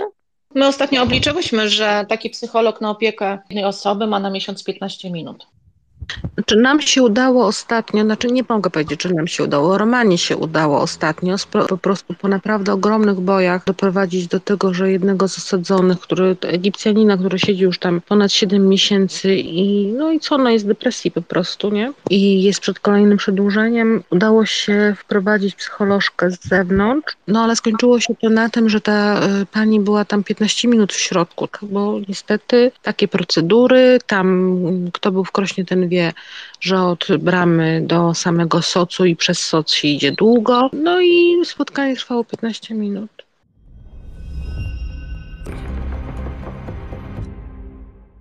Tak, mi się jednak na temat tej ochrony zdrowia jeszcze coś przypomniało. Przypomniały mi się słowa dr Machińskiej z jej spotkania w Jazdowie pod, podczas Nocy Muzeów. Tutaj nie wiem, jeśli słuchają nas jacyś karze, to może przekażą to jakoś w swoim środowisku poprzez izby lekarskie czy jakieś prywatne kontakty. Otóż jeżeli cudzoziemiec trafiał na obserwację psychiatryczną albo na konsultację psychiatryczną poza obóz, bo takie sytuacje miały miejsce na przykład po podjętych próbach samobójczych czy strajkach głodowych i lekarze, psychiatrzy czy psychologowie, psycholodzy stwierdzali u nich na przykład PTSD, ci ludzie trafiali z powrotem do ośrodka. Lekarze się później dziwili dlaczego. Chodzi o to, że w opinii lekarskiej nie było wyraźnie napisanego zdania, że dalszy pobyt w ośrodku może spowodować dalszy uszczerbek na zdrowiu, coś, coś o, o tej treści wyraźnie, jednoznacznie wskazujący, że pobyt w ośrodku jest niewskazany przy obecnym stanie zdrowia e, psychicznego e, danego osadzonego. I lekarze sami się później dziwili, no jak to? Przecież to chyba jest zupełnie logiczne, że, że to wynika z całej opinii. Otóż nie, musi być konkretnie napisane zdanie mówiące o tym, że pobyt w ośrodku jest niewskazany. I z tego powodu również bardzo często osoby, które powinny ośrodek opuścić, nadal były tam przetrzymywane, bo zabrakło takiej informacji w orzeczeniu lekarskim. Kto decyduje o tym, y, że pacjent tego szpitala, który jest pod opieką psychiatryczną, z powrotem trafia do ośrodka? Tam oczywiście, że komendant. Słuchajcie, to jeszcze zostańmy tutaj przy tym. Y, macie taką informację, ile jest prób samobójczych? To znaczy, tutaj była tylko ta jedna sytuacja w ostatnim czasie. Wiecie co, że nie przypominam sobie. Ja niestety nie mam dokładnych informacji o ilości prób samobójczych. Na pewno kilka takich było podjętych w przemyśle. Natomiast próba samobójcza jest przez regulamin ośrodka określana jako wykroczenie karana umieszczeniem w izolatce. Więc tak to mniej więcej wygląda. Osoba po próbie samobójczej bardzo często nie jest kierowana do psychologa, tylko kierowana jest za karę do izolatki. Te próby samobójcze są też wynikiem po pierwsze dotychczasowych przeżyć, ale też e, na ten stan psychiczny wpływa długa detencja i te osoby są w różnym stanie. Chciałabym, żebyście tutaj wyjaśnili, jak to wygląda, jak wygląda pierwsza detencja, dlaczego na przykład dochodzi do następnych, Boże, to jest takie trudne pytanie. No bo tak, trzeba mieć taką świadomość, że człowiek, który trafia w system, to on rozpoczyna, wokół niego rozpoczynają się trzy procedury, tak? jest, on popełni wykroczenie, trafia do ośrodka zamkniętego, chociaż to, co Marek mówił wcześniej, że detencja jest ostatecznym środkiem, a nie pierwszym, który powinien być stosowany i o tym ja, to jest y, dokładnie określone. E, no ale on też rozpoczyna, zwraca się o azyl, tak? Więc to jest kolejna procedura. I w każdym razie te, te wszystkie trzy y, sprawy się zazębiają. Sędziowie dają te, te postanowienia o umieszczeniu w detencji na, początkowo na trzy miesiące, potem na wniosek komendanta one są przedłużane. Oni, wydaje się, tutaj y, ja naprawdę wiele razy rozmawiałam y, z naszą panią prawniczką i w ogóle to jest, my toczymy jakby tą dyskusję o tym, co się dzieje z tym człowiekiem, co się może zadziać, jakie są tego mechanizmy, to od, od ponad roku my ciągle o tym rozmawiamy nie są to proste odpowiedzi na te pytania, wiecie? I teraz tak, człowiek dostaje pierwsze postanowienie, w tym czasie się nic nie zadzieje, bo to jest za krótki czas, żeby cokolwiek się mogło wyjaśnić. Ten pobyt jest przedłużany po to, jakby żeby się zakończyła sprawa przed Radą do Spraw Cudzoziemców, żeby ta sprawa o wyjaśniło się, co dalej, co z tym azylem, co z ochroną międzynarodową, tylko że to, u nas to wszystko jest to tak przewlekłe, że nic się nie kończy w terminie. W tej chwili y, puszczają szybko ludzi z Afganistanu. Bardzo dziwny to jak dla mnie sposób się odbywa, bo ci ludzie bez, bez dokumentów, a zostają wypuszczani i, i mają jakby wyparować z Polski, bo y, chyba nie słyszałam, żeby ktoś z Afganistanu został w Polsce. A może, no nie wiem, może nie słyszałam po prostu, ale ale generalnie wiadomo, co się z nimi dzieje. No to ty mnie tak zaskoczyłaś takim pytaniem, bo ono jest tak strasznie złożone i, i można by tu było godzinę rozmawiać, tylko do rana i dłużej, ale w każdym razie no, nie ma możliwości, żeby w ciągu tych pierwszych trzech miesięcy cokolwiek się za zakończyło. Przekroczenie granicy, nielegalne przekroczenie granicy nie jest przestępstwem, jest wykroczeniem, a ci ludzie trafiają w takie procedury i sędziowie to widzą tak, jakby oni byli w areszcie tymczasowym. Oni nie są w areszcie tymczasowym, ale są tak traktowani jak, jak, jak przestępcy. To jest chyba podstawowa przyczyna, nie? Jest przede wszystkim y, pewna automatyzacja działań. To też mówiła doktor Machińska w Jazdowie, że sędziowie nawet w rozmowie z nią wypowiadali się na takiej zasadzie, że skoro komendant uważa, że przedłużenie detencji jest konieczne, no to znaczy, że jest konieczne i należy taki wniosek podpisać pana komendanta. Czyli na dobrą sprawę sądy zaniedbują tutaj trochę obowiązek dokładnego zbadania sprawy, przeanalizowania każdego problemu indywidualnie i niejako z automatu podpisują to, co, o co prosi ich komendant ośrodka. A komendanci ośrodka, tak jak wspomniałem, chcą, żeby ta detencja była jak najdłuższa, jak najbardziej uciążliwa. W związku z czym to jest, to jest robione niemalże taśmowo. Co więcej, tutaj takim obciążeniem psychicznym y, bardzo dużym dla cudzoziemców jest to, że oni do ostatniego dnia praktycznie nie wiedzą, czy wyjdą, czy nie wyjdą. E, ja już się kilka razy spotkałem z sytuacją, kiedy ktoś tam do mnie pisał, a słuchaj, tam za dwa tygodnie wychodzę, za tydzień wychodzę, za trzy dni wychodzę, tak, bo kończył mu się ten ustalony przez sąd trzymiesięczny termin pobytu i w zasadzie w dniu, w którym miał wyjść, jest zabierany do sądu i dostaje kolejne trzy miesiące przyklepane po, po półgodzinnym, powiedzmy, pobycie w sądzie. Więc Ostatnio też y, była taka sytuacja, gdzie y, trzy osoby miały wyjść y, w poniedziałek z Przemyśla. My im już wysłali torby podróżne, żeby mieli w co spakować swoje rzeczy, już byli przygotowani do tego wyjścia na dobrą sprawę i psychicznie, i organizacyjnie. I tego samego dnia wieczorem, kiedy mieli wyjść, oni piszą znowu przedłużenie, znowu odmowa, tak? Ja już nie mam po co wyjść. No więc to jest również takie traktowanie ludzi, żeby, żeby dokuczyć, żeby oni do, do ostatniej ostatniej minuty nie byli pewni, czy ten pobyt w ośrodku zostanie przedłużony, czy przedłużony nie będzie. A więc to jest, to jest na pewno też bardzo duże y, psychiczne obciążenie dla tych ludzi. Oddam głos Emilii, bo widzę, że ma jeszcze coś do dodania.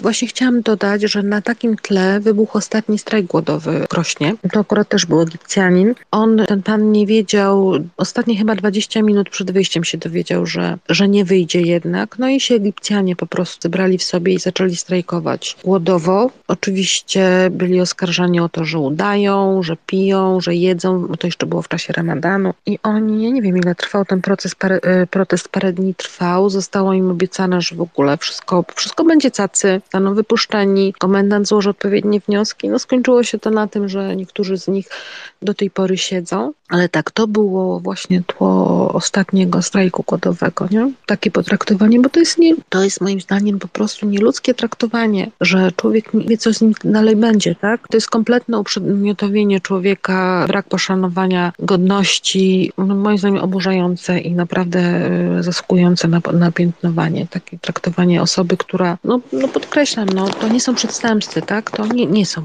przestępcy. I ja jeszcze tu chciałam dopowiedzieć, że właśnie, właśnie, teraz mi się przypomniało, bo troszeczkę mi to umknęło, że to też często się odbywa w ten sposób, że wychodzi człowiek, nie ma połowy swoich rzeczy, bo pięć minut przed wyjściem mu powiedziano, że to już jest ten moment i on po prostu nie zdąży się spakować, nie zabierze swoich rzeczy, no to też jest, to też jest po prostu uprzykrzanie życia.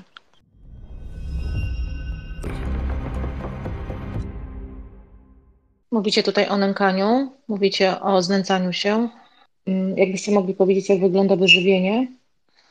Większość próśb dotyczy żywności i tytoniu, bo y, wiele osób tam jest palących, a tego dostępu do, do tytoniu są pozbawieni. E, trochę mniej dotyczy y, odzieży i środków czystości. Bardzo dużo próśb, szczególnie od osób, którym ten e, okres pobytu się kończy, dotyczy prośby o telefon, ponieważ oni telefonów są pozbawiani. Zresztą bardzo często telefony są im niszczone jeszcze na granicy. Na granicy. Tak, to jest nagminnie stosowane, że jeśli ktoś jest złapany przez Straż Graniczną i tego telefonu nie schowa gdzieś tak, żeby Straż Graniczna go nie znalazła, to telefon jest niszczony kolbami karabinów, śrubokrętami, nowami są niszczone gniazda SIM, gniazda ładowania, tłuczone ekrany, także jest to, są, są pozbawieni tego środka komunikacji. Ośrodku mają prawo jedynie do najprostszych telefonów, które nie pozwalają na rejestrację obrazu i dźwięku, więc nie mogą posiadać smartfonów, mają zwykłe tam jakieś Nokie e, starego typu pozwalające na wysłanie SMS-a i zatelefonowanie. Kontakt ze światem zewnętrznym utrzymują dzięki komunikatorom z komputerów stacjonarnych, do których też jest reglamentowany dostęp.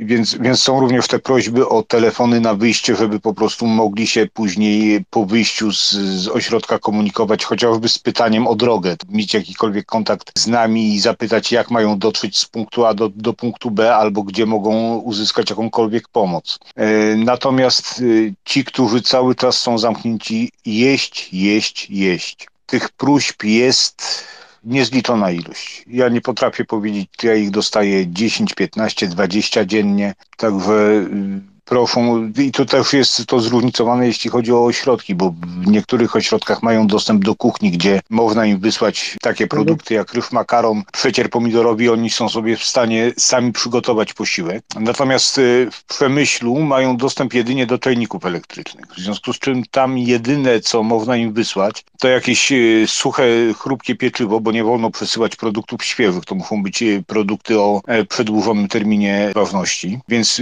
jedynie jakieś chrupkie pieczywo, krakersy, ciastka i liofilizowane produkty do zalewania wrzątkiem. Ale w każdym obozie jest troszeczkę inaczej. I właśnie to jest też bolączka. Mamy jedno państwo, tak, jedną straż graniczną, a każdy komendant wydaje swój regulamin. Nie są one zbieżne. Jeszcze mamy obóz w Kętrzynie i tu nie można gotować, ale jest dostęp do czajnika i na przykład, bo ja mam tam paru chłopaków po Dublinie i wysłałam do nich paczki, no. to tam można po prostu, oni mają cały czas dostęp do kawy, do herbaty i mleka i cukru. I tego mówią, żeby im nie, nie wysyłać, nie? Kętrzyn jest bardzo naprawdę, jeżeli ktoś y, zastanawia się nad tym, żeby wysłać gdzieś paczkę, wysyłajcie do Kętrzyna, bo w Kętrzynie jest taka sytuacja, że oni mają bardzo słaby dostęp do internetu i prośby z Kętrzyna się nie przebijają. To nie znaczy, że ich tam nie ma. One są, ale naprawdę, jeżeli macie taką, ktoś z Was ma taką wolę i zasoby, ja rozumiem, że w Przemyślu jest bardzo dużo próśb, ale właśnie z Przemyśla prośby wychodzą, a z Kętrzyna to naprawdę tak. bardzo sporadycznie.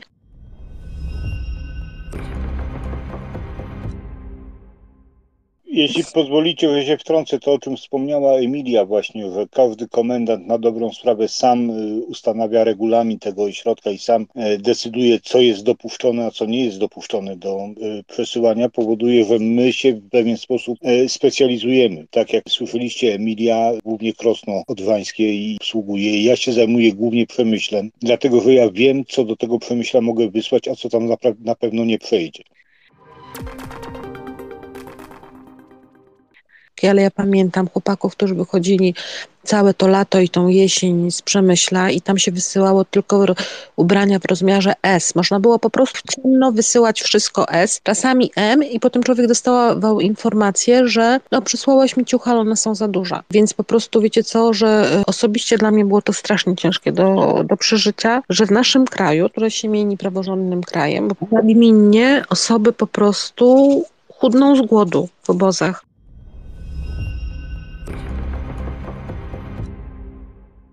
Nie należy używać nazwy ośrodki, bo adekwatną nazwą są obozy, bo to właśnie obrazuje te osoby, które stamtąd wychodzą. To są ludzkie szkielety i my to wiemy, bo my ich odbieramy, my, my z nimi to wszystko przeżywamy. Tak wyglądali ludzie, którzy y, przeżyli obozy koncentracyjne. I, i tak jak doktor Machińska y, skłania się do tego, żeby i, i mówi wyraźnie o tym, że to są czasy wywózek, że to są takie czasy, że to jest właśnie powrót, tak tutaj wróciły obozy. To nie są ośrodki. I chcę, żeby to wybrzmiało.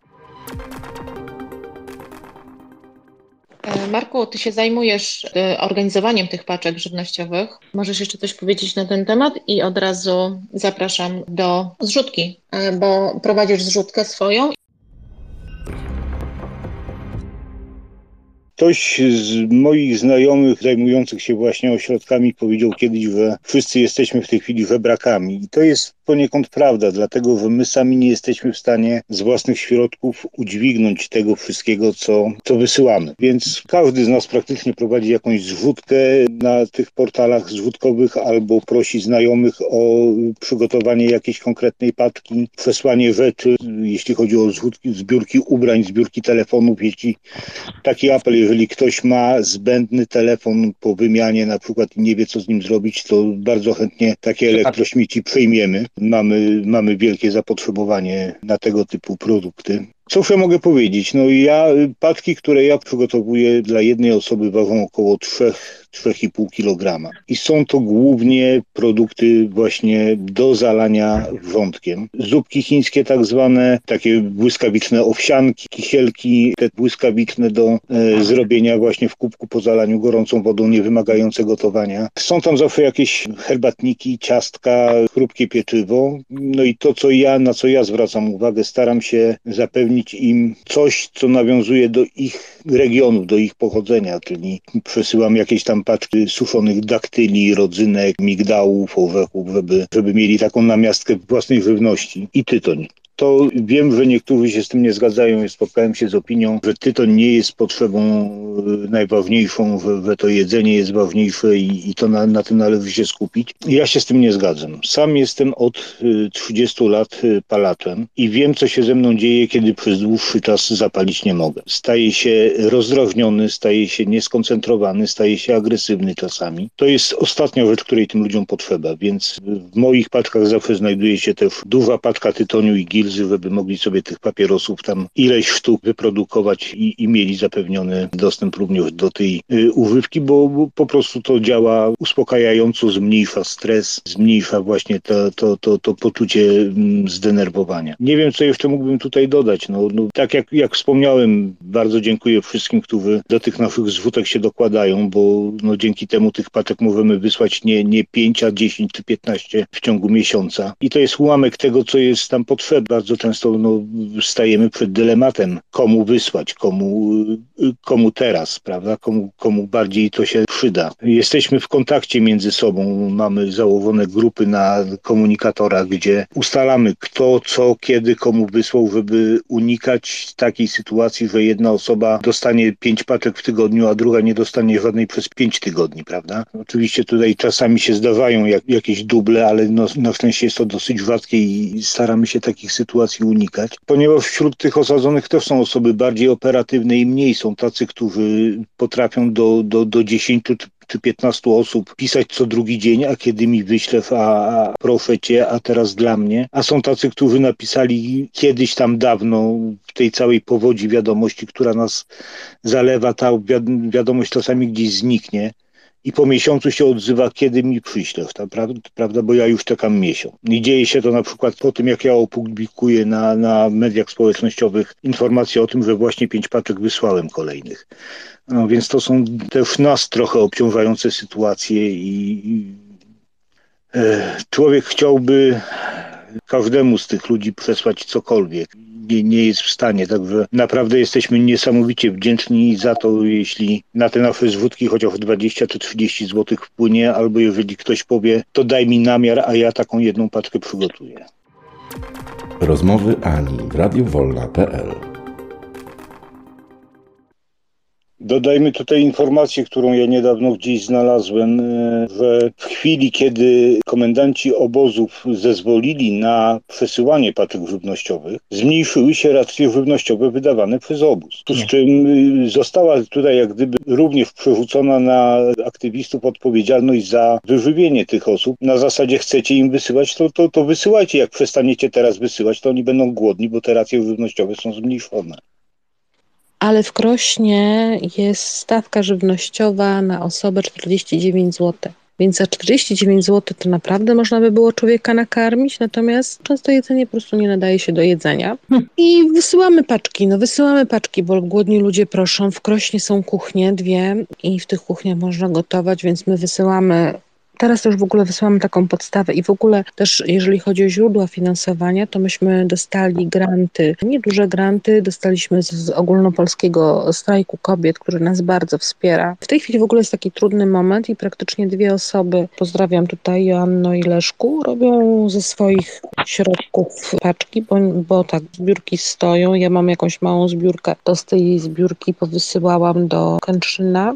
Robimy bardzo podstawowe paczki, ryż, soczewica czerwona, ciecierzyca, przecier pomidorowy, przyprawy, no jakieś tam słodycze, takie rzeczy, olej słonecznikowy oczywiście. Nic nie może być w szkle, ani nic nie może być w puszkach. A co do racji żywnościowych, to ja mam takie wątpliwości, bo, bo całkiem niedawno w Krośnie była osoba, którą darzę całkowitym zaufaniem, no i, i usłyszałam, że w menu jest wieprzowina, to w większości są, są muzułmanie. To nie, nie, nie tak, że w 100% bo oczywiście, że nie, ale w większości jednak są muzułmanie. Ja nie wiem. Podobno to nie jest wieprzowina. Yy, wygląda jak wieprzowina. Nie wiem, to są pogłoski niesprawdzone. Słyszałam, że yy, jakaś ta kiełbasa, która tam namiętnie jest podawana, taka podwędzana, to jest jednak z kurczaka. Więc nie wiem. Z kolei yy, Stomi mówił, że ewidentnie wieprzowina. Po prostu te posiłki są takie, że osoby osadzone nie bardzo chcą je jeść. Przywoływana już przeze mnie ustawa o cudzoziemcach, artykuł 427. Minister właściwy do spraw wewnętrznych określi w drodze rozporządzenia i tutaj punkt pierwszy, podpunkt trzeci. Warunki otrzymywania posiłków i napojów przez cudzoziemców umieszczonych w strzeżonym ośrodku lub przebywających w areszcie dla cudzoziemców oraz wartość dziennej normy wyżywienia uwzględniając w szczególności wiek i stan zdrowia cudzoziemców, a także religijne i kulturowe wymogi żywienia cudzoziemców. Kolejny martwy przepis ustawy o cudzoziemcach. Oni dostają wszyscy takie same posiłki, w związku z czym jak tutaj mówić o uwzględnieniu wieku i stanu zdrowia cudzoziemców?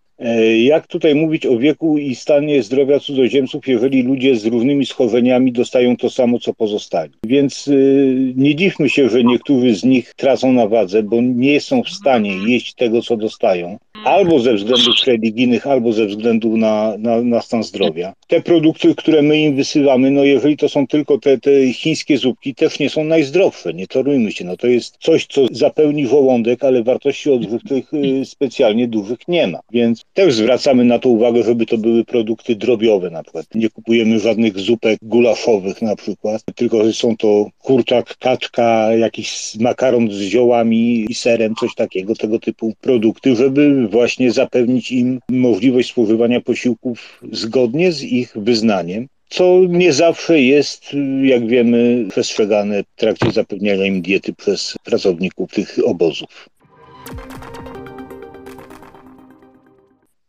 Możecie mi powiedzieć, jak często dochodzi do strajków głodowych w ośrodkach? Nie ma jakby takiej reguły na to, nie? Bo to chyba mnie się wydaje, że strajki głodowe, tak jak obserwuję, to one są wynikiem narastającej frustracji. i Potem przychodzi jakaś iskra, no i jest strajk głodowy. Tak, one rzadko wynikają z samego żywienia, są bardziej właśnie wywoływane ogólnie traktowaniem osób w ośrodkach, czyli tą huśtawką psychiczną związaną z brakiem informacji, czy wyjdzie, czy nie wyjdzie, z przemocą stosowaną przez strażników, bo to jest kolejny temat tego, jak, jak to w tych ośrodkach wygląda. Mamy bardzo wiele relacji mówiących o tym, że przemoc fizyczna jest na porządku dziennym praktycznie. Są, są karani popychaniem, biciem, rażeni paralizatorami. Jedną z metod sprawdzenia, czy osoba jest nieprzytomna, jest kopnięcie w krocze na przykład. Więc również tego typu nawarstwiające się zachowania ze strony Straży Granicznej wywołują swego rodzaju bunt, objawiający się na przykład podjęciem strajku głodowego. Rozmowy Ani w radiowolna.pl Mówicie, że w tych ośrodkach przebywają również osoby nieletnie, rodziny z dziećmi, co jest również wbrew konwencjom i naszej konstytucji, prawda? Znaczy przepisy mówią, że osoba nieletnia powyżej 15 roku życia może już być osadzona w ośrodku strzeżonym. Mam doświadczenia na tym polu, mam doświadczenia potężne, strasznie bolesne, bo dzieci, które były osadzone razem z rodzicami w tych ośrodkach, przeżywały strasznie. One chciały chodzić do szkoły, one chciały się uczyć, one chciały mieć normalne dzieciństwo. One widziały, jak uchodźcy z Ukrainy mogli się uczyć, ich dzie dzieci ukraińskie mogły się uczyć. Oni mnie się pytali, dlaczego ta dziewczynka może chodzić do szkoły, a ja nie. Oni chcieli się tutaj uczyć, oni chcieli tutaj zostawać, ale po tym, jak zostali potraktowani przez nasz system, ja się nie dziwię. Ja się naprawdę nie dziwię, że ich dawno w Polsce nie ma. Kraty w oknach, spacerek z dzieckiem przez godzinę. Dziecko urodzone w lesie od niemowlaka, od noworodka znajduje się w obozie. Matka nie może się doprosić o mleko dla dziecka, bo pokarm straciła, bo warunki w lesie były jakie były, bo warunki w obozie są jakie są. Nie, to, to jest nie do opisania. Obozy męskie przy obozach rodzinnych to naprawdę to jest nic, bo widząc dzieci, widząc dziecko w więzieniu, co możemy czuć i co możemy myśleć. Są rodziny z małymi dziećmi, z większymi dziećmi w obozach dla uchodźców w Polsce. W obozach zagłady ludzkiej godności. I teraz, co takie dziecko może pamiętać o Polsce? Jak na dzień dobry, kiedy tylko rodzice mieli możliwość złożenia wniosku o ochronę międzynarodową, są zamykani w miejscach, które mają standard najcięższych więzień. Są zamykani w miejscach, gdzie nie można było im dosłać nawet czekolady. Ja chciałem tylko y, zapytać się, także słuchając tych wszystkich opowieści o, o tym, co tam się dzieje, to jest po prostu tak ciężko uwierzyć, że to się dzieje w Polsce. Czy ten problem był jeszcze wcześniej? Takie pytanie miałbym. Czy to, czy to było również za, za poprzednich rządów? Czy mi się wydaje, że gdyby podobne sytuacje działy się wcześniej, to ktoś gdzieś już by o tym wiedział i takie informacje by docierały. Te sytuacje powstały, nasiliły się w momencie zaistnienia ustaw, całego następstwa, które tam się później działo, czyli tej retoryki o nachodźcach, gwałcicielach krów, mordercach, zislamizować Polskę i wysadzać nasze wieżowce w powietrze. I od tego czasu te obozy no, nabrały takiego charakteru, jakie mają w tej chwili. Wcześniej to były, z tego co ja się orientuję, chociaż nie, nie, nie badałem tej sprawy jakoś dogłębnie, to one działały w sposób taki, jak powinny działać, czyli trafiały tam osoby na krótki czas do potwierdzenia tożsamości na przykład, a później w warunkach wolnościowych oczekiwały na rozpatrzenie ewentualnych decyzji na temat przyznania statusu uchodźcy czy mm, ochrony uzupełniającej. I nie było tam ani przemocy, ani stosowania tego typu psychicznych i fizycznych tortur, jakie są stosowane teraz, szczególnie wobec osób, które trafiają tam tam z tej granicy polsko-białoruskiej. Tak, zgadzam się, że to na pewno musiało się wtedy zacząć, kiedy zaczął się kryzys na, y, humanitarny na granicy białoruskiej. To widać po strukturze narodowościowej osób, które tam są osadzone. Ludzie z krajów, którzy są pushbackowani wielokrotnie na granicy jeśli któryś w końcu trafi do tego systemu proceduralnego, tak, wniosek zostanie w końcu jakiś, jakimś cudem przyjęty, trafia właśnie do tych obozów. Ja tutaj już kiedyś pisałem, słusznym było oburzenie Polaków, kiedy w kontekście obozów koncentracyjnych z czasów II wojny światowej, czy obozów zagłady z czasów II wojny światowej, oburzano się na słowa o polskich obozach zagłady, bo Polacy nie mieli z nimi nic wspólnego, poza tym, że istniały one na naszych terytoriach okupowanych przez Niemców. Tak w tej chwili nie będzie już takiego wytłumaczenia. Te, te obozy, jak to je nazwano w temacie obozy zakłady ludzkiej godności, a jak ja je nazywam obozami cierpienia, są tylko i wyłącznie naszą polską sprawą. Ja mam tylko nadzieję, że ilość dowodów tego nieludzkiego traktowania e, uchodźców e, wystarczy do tego, żeby tych ludzi rozliczyć później, kiedy już uda się PiS oderwać od koryta Naprawdę masz taką nadzieję? A co ostatnio powiedział e, lider opozycji? Ja nie mam absolutnie żadnej takiej nadziei, że po zmianie rządów, daj Boże, żeby ona nastąpiła, daj bogini, żeby ona nastąpiła, że, że będzie jakaś diametralna zmiana e, w tej polityce. Naprawdę nie. Pozbawiona jestem nadziei. To jest taki gorący kartofel, że nikt się nie, nie chce tym zająć, tak? bo, bo, bo straci w oczach opinii publicznej. Więc naprawdę nie mam ogromnej nadziei na, na zmianę. I absolutnie nie myślę o tym, że pomoc naszej grupy będzie niepotrzebna. Myślę, że będzie dalej potrzebna. No ale czy nie jest tutaj największym problemem bierność prokuratury i nierozpatrywania tych zgłoszeń? Nie, nie, to tak się nie odbywa.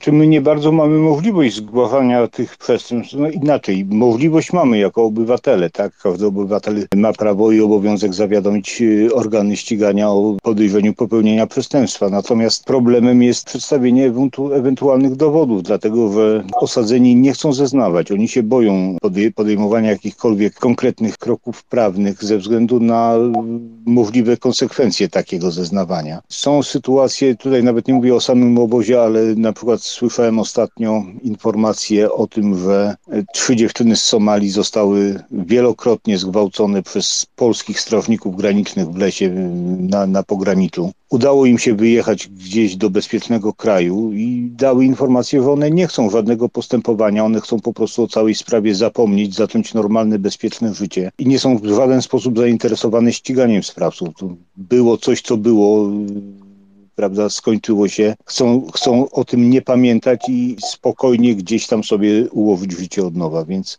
Prawdę mówiąc, nie sądzę, że wiele takich spraw zakończyło się jakimikolwiek wyrokami. Ja składałem ostatnio zawiadomienie do prokuratury w Siemiatyczach na temat wyrzucenia za płot chłopaka z Afryki ze złamaną nogą. Tutaj uzyskałem jego zgodę na, na podjęcie takich kroków. Natomiast no, też jest to wątpliwe, czy, czy w ogóle jakiekolwiek postępowanie zostanie wszczęte na razie. Czekam na odpowiedź z prokuratury. Poza tym to chyba są trochę za bardzo wygórowane jakby oczekiwania w stosunku do nas aktywistów, bo nas jest mało i naprawdę mamy pełne ręce roboty, nikt tu się nie nudzi.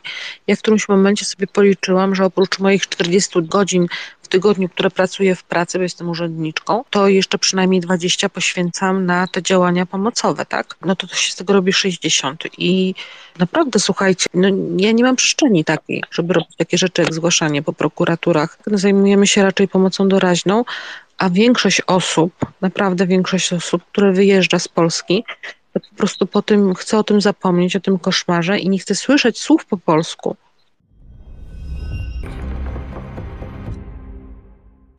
Bo ja mam doświadczenie takie, że ja mam osoby, które będą zakładały sprawy przeciwko państwu polskiemu po tych doświadczeniach w obozach i na granicy. Natomiast e, te osoby będą to robiły w momencie, kiedy będą zabezpieczone przed powrotem, jakimkolwiek powrotem do Polski te osoby, które, z którymi ja jestem cały czas w kontakcie, a jakby wyszły spod moich skrzydeł i poleciały dalej w świat, one się deklarują cały czas. Nasz wir, który najbardziej ucierpiał na wędrzyńskim proteście, oni będą, będą zakładali, tylko muszą mieć uregulowany status w, w kraju, w którym się znajdują. A tak wracając do dzieci, to e, rzeczywiście te rodziny z dziećmi w obozach są, były i będą i dopóki ten system się nie zmieni. Dzieci są w więzieniach w Polsce. Karolina, gdzie są dzieci z Michałowa? W Niemczech. No właśnie. No właśnie. Bezpieczne.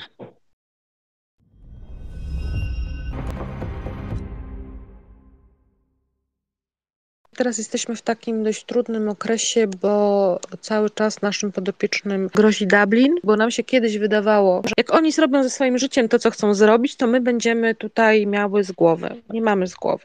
Nie mamy z głowy, są Dubliny, ja mówię tak słowem wyjaśnienia, bo może nie wszyscy nasi słuchacze wiedzą, co oznacza słowo Dublin. Jest to procedura dublińska y, mówiąca o tym, że y, cudzoziemiec zostaje z kraju, w którym przebywa, odesłany do pierwszego kraju Unii Europejskiej, w którym się znalazł. W tym kraju, w którym y, po prostu złożył wniosek o ochronę międzynarodową. Jest, jest tak. logika w tym. Tylko, że po prostu Polska nie zapewnia godnych warunków tym osobom. Właśnie to jest to, przez co przeszliśmy przez te dwie godziny. Nie mamy ani pomoc prawna, ani lekarska, psychologiczna, dostęp do, y, do procedur, język, wszystko, wszystko to, o czym mówiliśmy, leży u nas w Polsce i dlatego Polska, no i zarobki są jakie są, socjal też jest słaby, bo po prostu ja mam wrażenie, że Polacy mają rasizm wyssany z mlekiem matki i, i przez te wszystkie rzeczy, które się składają na, na to, że nasz kraj jest nieprzyjazny, mówiąc delikatnie, ci ludzie nie chcą tutaj kończyć procedury azylowej no i wszystko. Są osoby, które tak traumatyczne przejścia i po prostu są w fizycznym niebezpieczeństwie, jeżeli wróciłyby. No, oni wszystko robią, żeby nie wrócić do Polski i jest to, powiem wam, że dla mnie jako dla, dla Polki, bo ja jestem tak taką patriotką, która uważa, że patriotyzm to nie są wielkie słowa, tylko to jest nasze życie i nasze codzienne staranie się, to jest strasznie przykre, że słyszę od mojego przyjaciela, bo to ci ludzie zostali naszymi przyjaciółmi. My, my żyjemy jak w rodzinie z wieloma osobami i słyszę tylko nie mów po polsku.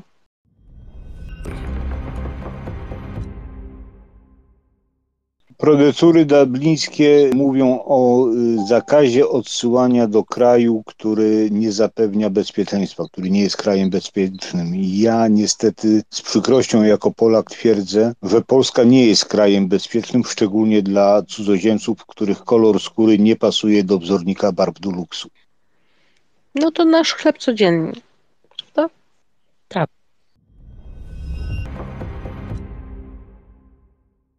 Słuchajcie, to co mówicie jest e, wstrząsające. Czytam komentarze, wrażenia osób, które słuchają, udzielające się na czacie są e, tym porażone. Dodam, żebyśmy mieli obraz tego, w jakim stanie są te osoby, które przebywają w ośrodkach, są bez opieki medycznej, Straż Graniczna, która stosuje tortury, bez opieki psychologicznej, bez opieki prawniczej, do tego postanowienia sądów, bez odniesienia się do sytuacji, w jakiej te osoby się znajdują i w jakim stanie zdrowia. Te osoby są odosobnione, są po traumie, zabierane są im telefony, które mogłyby w jakiś sposób tę traumę zniwelować i skutki tej traumy, a do tego ułatwić im życie, czyli na przykład tłumaczyć lub skanować dokumenty. Przebywa tam młodzież, przebywają tam dzieci, ci ludzie są niedożywieni zakazem kontaktu. I ten cały komponent, który tym osobom funduje nasze państwo.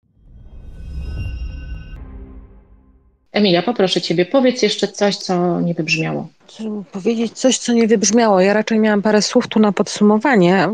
Ach nie, powiem coś, co nie wybrzmiało. I może to nawet będzie optymistyczne, że ja jestem niesamowicie wdzięczna za to, nie za to, że te osoby są w obozach, absolutnie nie, bo to jest absurdalne i absolutnie nie to mam na myśli, ale ten rok ostatni przyniósł mi tyle doświadczeń, poznałam tyle osób, jest to szalenie ubogacające doświadczenie. Poza tym, że naprawdę wiele historii, sytuacji jest tragicznych, ale w tym wszystkim, w tym takich naprawdę okropnym jakby mroku, znaleźliśmy osoby, które stały nam się bliskie, przyjaźnimy się, mamy takie relacje, wspieramy się, i myślę sobie, że nic tak nie pomoże na polski rasizm, jak to zetknięcie się z tym obcym. I właśnie, żebyśmy to zrozumieli, że nie traktujmy uchodźców nie, z wyższością, nie mówmy, że oni są jak my, tylko po prostu zróbmy takiego fikołka w głowie i powiedzmy sobie, my wszyscy jesteśmy ludźmi. Kolor skóry nie ma żadnego znaczenia, ponieważ nikt nie wybiera tego koloru. Naprawdę powiem wam, że ja mam w tej chwili wypalenie paskudne, może nawet teraz trochę wracam do formy. To są wszystko ciężkie przeżycia i mnie trochę to szokuje, że ty, Ania, mi nawet dzisiaj wcześniej rozmawiałyśmy, to powiedziałaś, że ludzie o tym nie wiedzą, że to jest takie szokujące i tutaj też wszyscy mówicie o tym, tak, że padły takie głosy, że to jest jakaś rzeczywistość wam nieznana, ale to dla mnie to jest moja rzeczywistość, moja codzienność. Ja bym jeszcze chciała tylko powiedzieć to, że ja bardzo dziękuję całej mojej grupie. To są naprawdę wspaniałe osoby, możemy na siebie liczyć i ja nauczyłam się chwalić przy, przy okazji y, siebie, że robimy świetne rzeczy i mamy dużo do zrobienia. I też dziękuję wszystkim darczyńcom, tak, bo ciągle zbieramy, robimy zrzutki, zbieramy jedzenie, zbieramy ubrania, zbieramy telefony, zbieramy pieniądze. Dziękuję również Ogólnopolskiemu Strajkowi Kobiet, który nas finansował. To takie moje podsumowanie. Rozmowy Ani w radiowolna.pl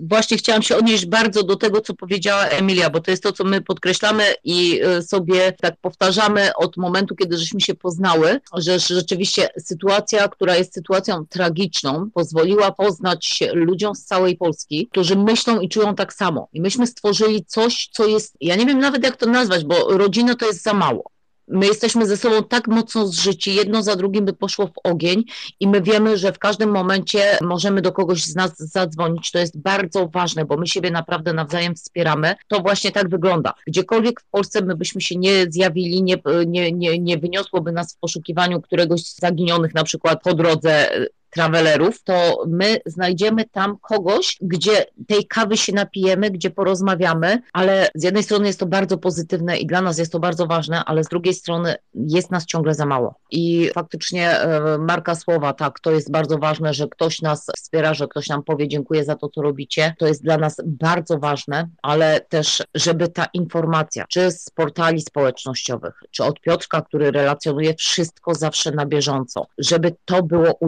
udostępniane, żeby to szło w świat, żeby ludzie mieli szansę się dowiedzieć i zobaczyć, jak to wygląda. To jest bardzo ważne. Ja tylko chciałem dodać, że jeżeli ktoś z naszych słuchaczy miałby jakiekolwiek pytania albo o to, co się tam dzieje, albo o to, jak nam pomóc, to ja jestem oczywiście do dyspozycji w każdej chwili przez wiadomość prywatną. Można się ze mną skontaktować, chętnie odpowiem na każde pytanie. Bardzo dziękuję wszystkim, z którymi mam okazję współpracować i bardzo dziękuję wszystkim, którzy nas wspierają na różne sposoby, bo to nie tylko chodzi o to wsparcie materialne, ale również o, o, o takie wsparcie psychiczne, o to, że y, słyszymy, fajnie, że to robicie, dziękujemy, że to robicie. To jest też niesamowicie ważne dla nas, kiedy czujemy, że, że nie jesteśmy odosobnieni w takim sposobie myślenia, jaki reprezentujemy. Z moich doświadczeń, czasami, kiedy już tak zaczynam czuć spadek formy, dostaję wiadomość od kogoś, komu tam wysyłałem paczki kilka tygodni czy kilka miesięcy temu, Mr. Marek, I am safe, I'm in Berlin na przykład. Także wtedy po prostu wiem, że następnemu się udało i że, że być może przetrwał dzięki temu, że dostał ode mnie paczkę daktyli. Dzięki.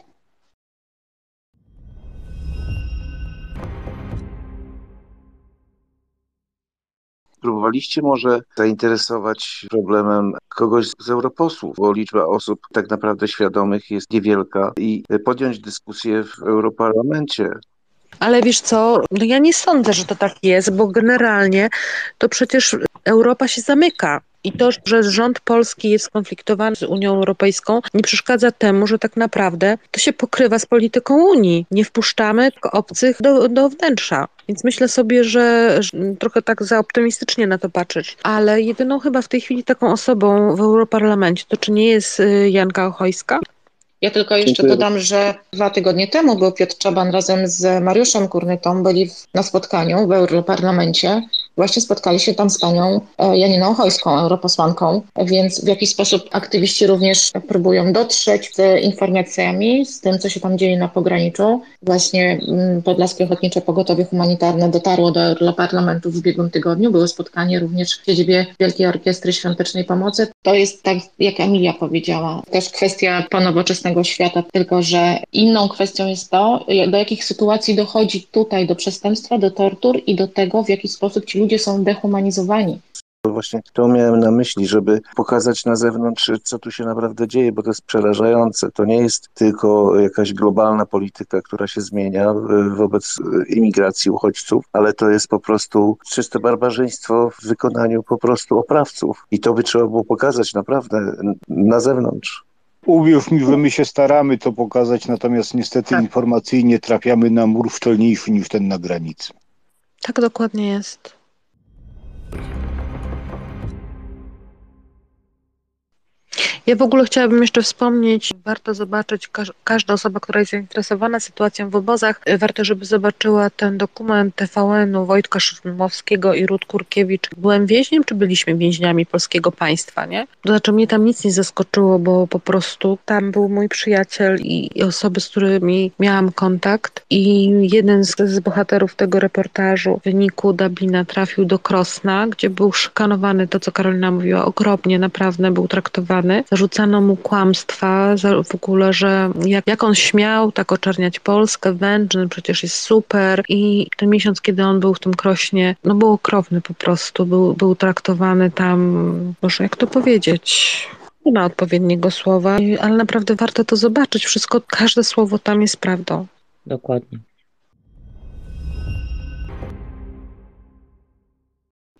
Kolejny dokument nie został dopuszczony przez TVN do publikacji w Superwizjerze, e, choć reporterzy naprawdę e, zrobili kawał dobrej roboty, no ale no, mamy cenzurę w Polsce. I najpiękniejszym przykładem jest Piotrek Czaban, który właśnie z racji tej cenzury odszedł z mediów pod tytułem TVN i założył własną redakcję i dalej robi to, co robi. Jest na miejscu na granicy, bo ma kontakt z uchodźcami, bo temat dla niego jest ważny, żeby był przekazywany.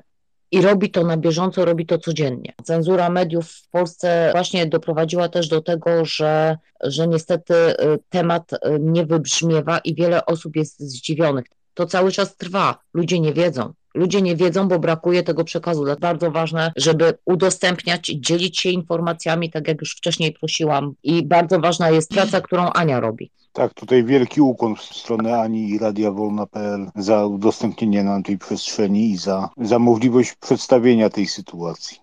Ja też bardzo jestem wdzięczna, bo ja w ogóle uważam, że trzeba mówić. Trzeba mówić o tym, ponieważ za mało jest informacji w przestrzeni publicznej. Bardzo Piotr, jestem Tobie wdzięczna, Piotr Taban, za Twoją pracę, ale generalnie tutaj, jako nasza grupa, przyjęliśmy sobie taką politykę, że jest jakiekolwiek spotkanie w mieście, a jeżeli tylko ktoś z nas ma przestrzeń, to tam idziemy i zabieramy głos. No my jesteśmy aktywistami od lat, to Zielona Góra nie jest dużym miastem, znamy się wszyscy, nie? więc to, to jest taka ułatwiona trochę rzecz, ale po prostu staramy się mówić o tym. Mamy też kontakt z naszą tutaj marszałek, y, panią Elżbietą Polak, która nas wspiera. Znaczy mówimy też o tej pomocy doraźnej, o paczkach, o potrzebach tu i teraz, ale też mówimy o tym, że tak dalej być nie może, że parę osób w województwie robi to, co powinno być w gestii struktur y, samorządowych. No i dlatego właśnie zakładamy zakładamy fundację, nie? żeby mieć tą większą siłę przebicia i żeby robić tą swoją robotę krok po kroku, bo tylko krok po kroku jesteśmy w stanie moim zdaniem coś zmienić,